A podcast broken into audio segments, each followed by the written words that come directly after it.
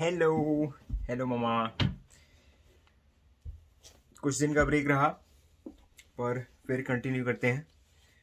थोड़ा सा रिकैप कर लूँ मैं। सो so, तीसरा अध्याय पढ़ रहे हैं हम लोग। तीसरा अध्याय का पहला खंड पढ़ चुका हूँ दूसरा भी पढ़ चुका हूँ शायद। हाँ।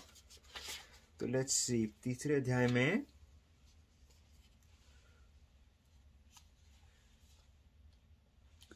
बात शुरू की थी कि क्या कर्म छोड़ देने से मतलब फल मिलता है या नहीं? और उसमें जवाब तुरंत ही दे दिया था कि फल बहुत ज़बरदस्त मिलता है, अनंत गुना फल मिलता है। पर जो फल हम सोच रहे हैं मतलब वो वैल्यूएबल फल वो नहीं है। जो हम रिज़ल्ट सोच रहे हैं वो नहीं है, वो कर्म योग में ही है। तो अपार तो संसारिक मनुष्य अपार कर्म करके अल्प फल प्राप्त करता है, कर्म योगी थोड़ा सा करके अनंत गुना। हम्म और भावना, ये बात आई है कई बार, भावना रूपी मोहर की कीमत है, कर्म रूपी कागज़ के टुकड़े की नहीं। नोट की बात करें, जैसे नोट होता है रुपए वगैरह राइट वो कर्म रूपी तो वो कागज़ का टुकड़ा है, पर उस पर मुहर लगी हुई है कि भाई ये रुपया है गवर्नमेंट ऑफ़ इंडिया का, उसकी मुहर, भावना रूपी मुहर की वैल्यू है। और हाँ भावना भेद के बारे में फिर बोला है कि भावना भेद से अंतर पड़ता है। तो किस भावना से काम किया जा रहा है? और वही संसारी और कर्मयोगी दोनों के कॉन्ट्रास्ट किया है। असली आनंद हाँ यह है, उसकी यह भावना रहेगी किसी किसान की बात हो रही थी शायद, कि गौ सेवा करने से समाज को भरपूर दूध मिलेगा। गाय के बहाने मनुष्य या तो वेतन के लिए नहीं, परंतु असली आनंद, सच्चा सुख इस दिव्य भावना में है।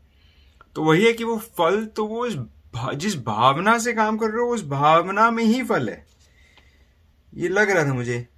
कर्म पर मतलब वो फल भी मिलता है, मेरे ख्याल से, पर असली फल, ये है कर्मयोगी का कर्म, उसे इस विश्व के साथ समरस कर देता है। और एक तरीके से वो जो बात है कि स्व और पर का भेद मिटा दो, वो मतलब अपना स्वधर्म और उसको करते हुए वो ही उस डायरेक्शन में ले जा सकता है। वही कह रहे हैं कि कर्मयुग का कर्म उसे इस विश्व के साथ समरस कर देता है। गाय के साथ एक रूपता, वनस्पति के साथ एक रूपता, साधते हुए सारे विश्व के से एक रूपता साधनी है। दूसरे खंड में बात की थी कि निष्काम कर्मयोग में अद्भुत सामर्थ्य है। ये पहले भी बात हो चुकी है मेरे ख्याल से दूसरे अध्याय में कि वो बिना फल की चिंता किए कर्म करने से कितना फ़ायदा होता है और एक तरह से उसको रिविजिट कर रहे हैं कि समाज का कल्याण होता है, चित्त शुद्धि का साधन है। एक तरह का जप ही समझो। और समाज को एक आदर्श मिलता है। कर्मयोगी खुद यद्यपि स्वयं तृप्त होता है तो भी कर्म किए बिना उससे नहीं रहा जाता।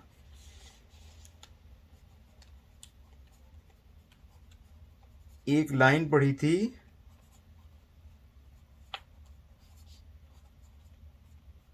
कि satisfied and hungry for more तो ऐसे तो मतलब कॉन्ट्रास्ट लगता है कि भाई सेटिस्फाइड और हंग्री फॉर मोर पर वही एक तरीके से बात की रहेगी वो स्वयं तृप्त है पर वो कर्म आ, मतलब जैसे हम लोग कई बार काम करते हैं जैसे घड़ा खाली है तो घड़ा भरने के लिए काम करते हैं कि अरे मैं कुछ जो भी है पैसा कमाना है या मुझे वर्दी फील करना है राइट मैं मैं बेकार हूँ काम के बिना मेरी वैल्यू नहीं है।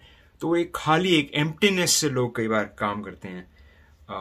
कि काम करने से या वो मिलेगा, ये मिलेगा, या जो भी है, जैसे गर्लफ्रेंड के लिए भी फूल लाए तो हाँ भाई मतलब प्यार की कमी है मुझे, मैं मतलब मुझे प्यार चाहिए टाइप से रिलेशनशिप्स में तो खाली घड़े से काम करते हैं, पर वही है कि ये तृप्त मतलब घड़ा भरा है, और आप दुनिया में जाके काम कर रहे हो, प्यार बांट रहे हो, सब कर रहे हो, ये नहीं कि कोई खाली है, उसको खालीपन को भरना है, वो घड़ा आपका इतना भरा हुआ है, कि वो छलक रहा है, और वही इसीलिए वो स्वयं तृप्त है, घड़ा भरा हुआ है। पर वो घड़ा ऐसे छलकता है अपने आप कि उसमें कर्म किए बिना रहा नहीं जाता, क्योंकि वो जो अंदर घर है, उसको एक्सप्रेस करने के लिए। तो ये भी बात अच्छी लगी।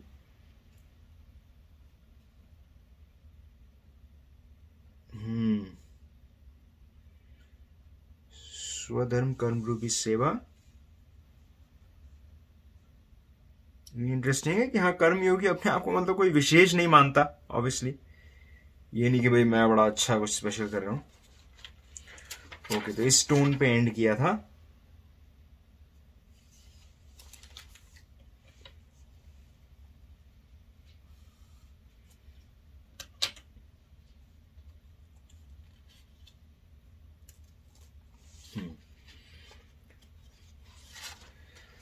खंड तीन, तीसरा अध्याय, ये छोटा ही खंड है। आगे कहते हैं कर्म योगी अपना कर्म औरों की अपेक्षा उत्कृष्ट रीति से करेगा, क्योंकि उसके लिए कर्म ही उपासना है। कर्म ही पूजा विधान है। मैंने भगवान का पूजन किया, फिर पूजा को नैवेद्य प्रसाद के रूप में पाया।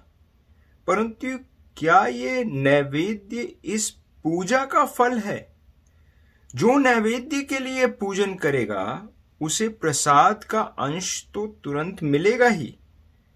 परंतु जो कर्मयोगी है, वह अपने पूजा कर्म के द्वारा परमेश्वर परमेश्वर दर्शन रूपी फल चाहता है। वह उस कर्म की कीमत इतनी थोड़ी नहीं समझता कि सिर्फ़ प्रसाद ही मिल जाए।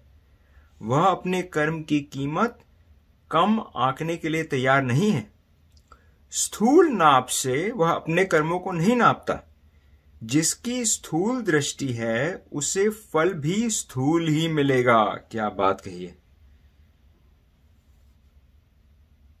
और दिव्य फल अगर चाहिए तो दिव्य दृष्टि से देखना होगा।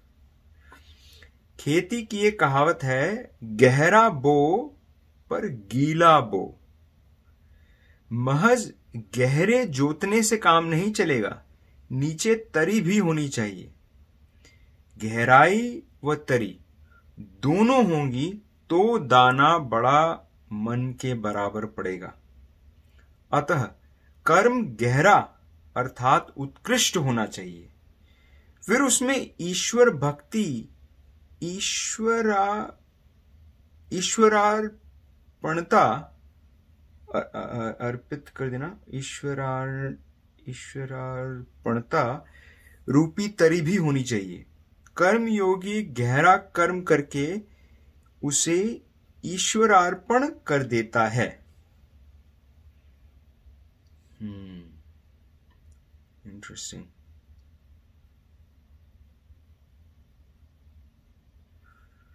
परमार्थ के संबंध में कुछ वाहियात कल्पनाएँ हमारे अंदर फैल गई हैं।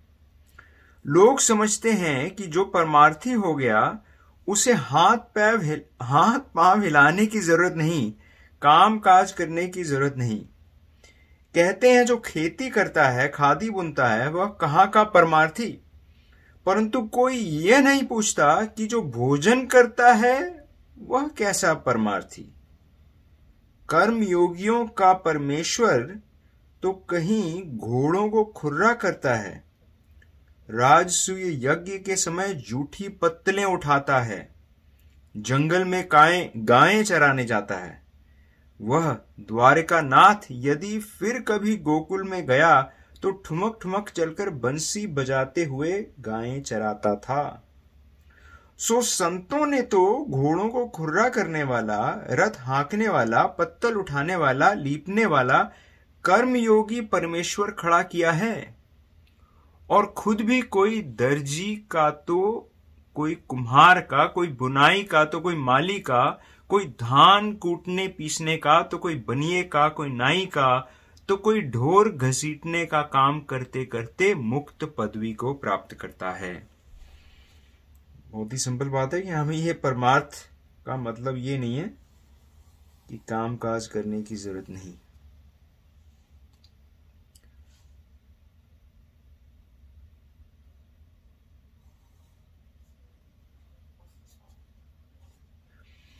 ऐसे इस दिव्य कर्म योग के व्रत से मनुष्य दो कारणों से डिगता है। इस सिलसिले में हमें इंद्रियों का विशिष्ट स्वभाव, खासियत ध्यान में रखना चाहिए। हमारी इंद्रियाँ सदैव यह चाहिए और वह नहीं चाहिए, ऐसे द्वंद्वों से घिरी रहती हैं। जो चाहिए उसके लिए राग, अर्थात प्रीति, और जो न चाहिए उसके प्रति मन में द्वेष उत्पत्त होता है। ऐसे ये राग द्वेष, काम क्रोध, मनुष्य को नोच नोच कर खाते हैं। कर्मयोग, वैसे कितना बढ़िया, कितना रमणीय, कितना अनंत फलदायी है। परंतु ये काम क्रोध, इसे इसे ले व इसे चो, छोड़ ऐसा झगड़ा हमारे गले बंद कर दिन रात हमें पीछे पड़े रहता है।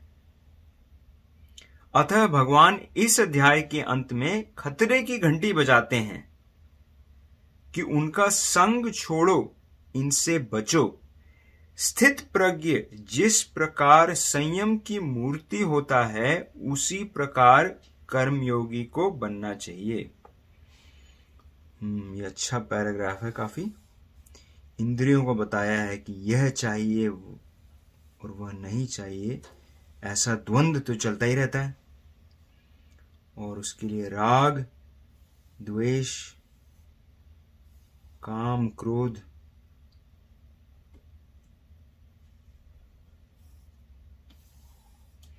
चलो ये था खंड तीन। अच्छा। ये तो खंड ठीक है अगला आगे चौथा अध्याय पढ़ेंगे।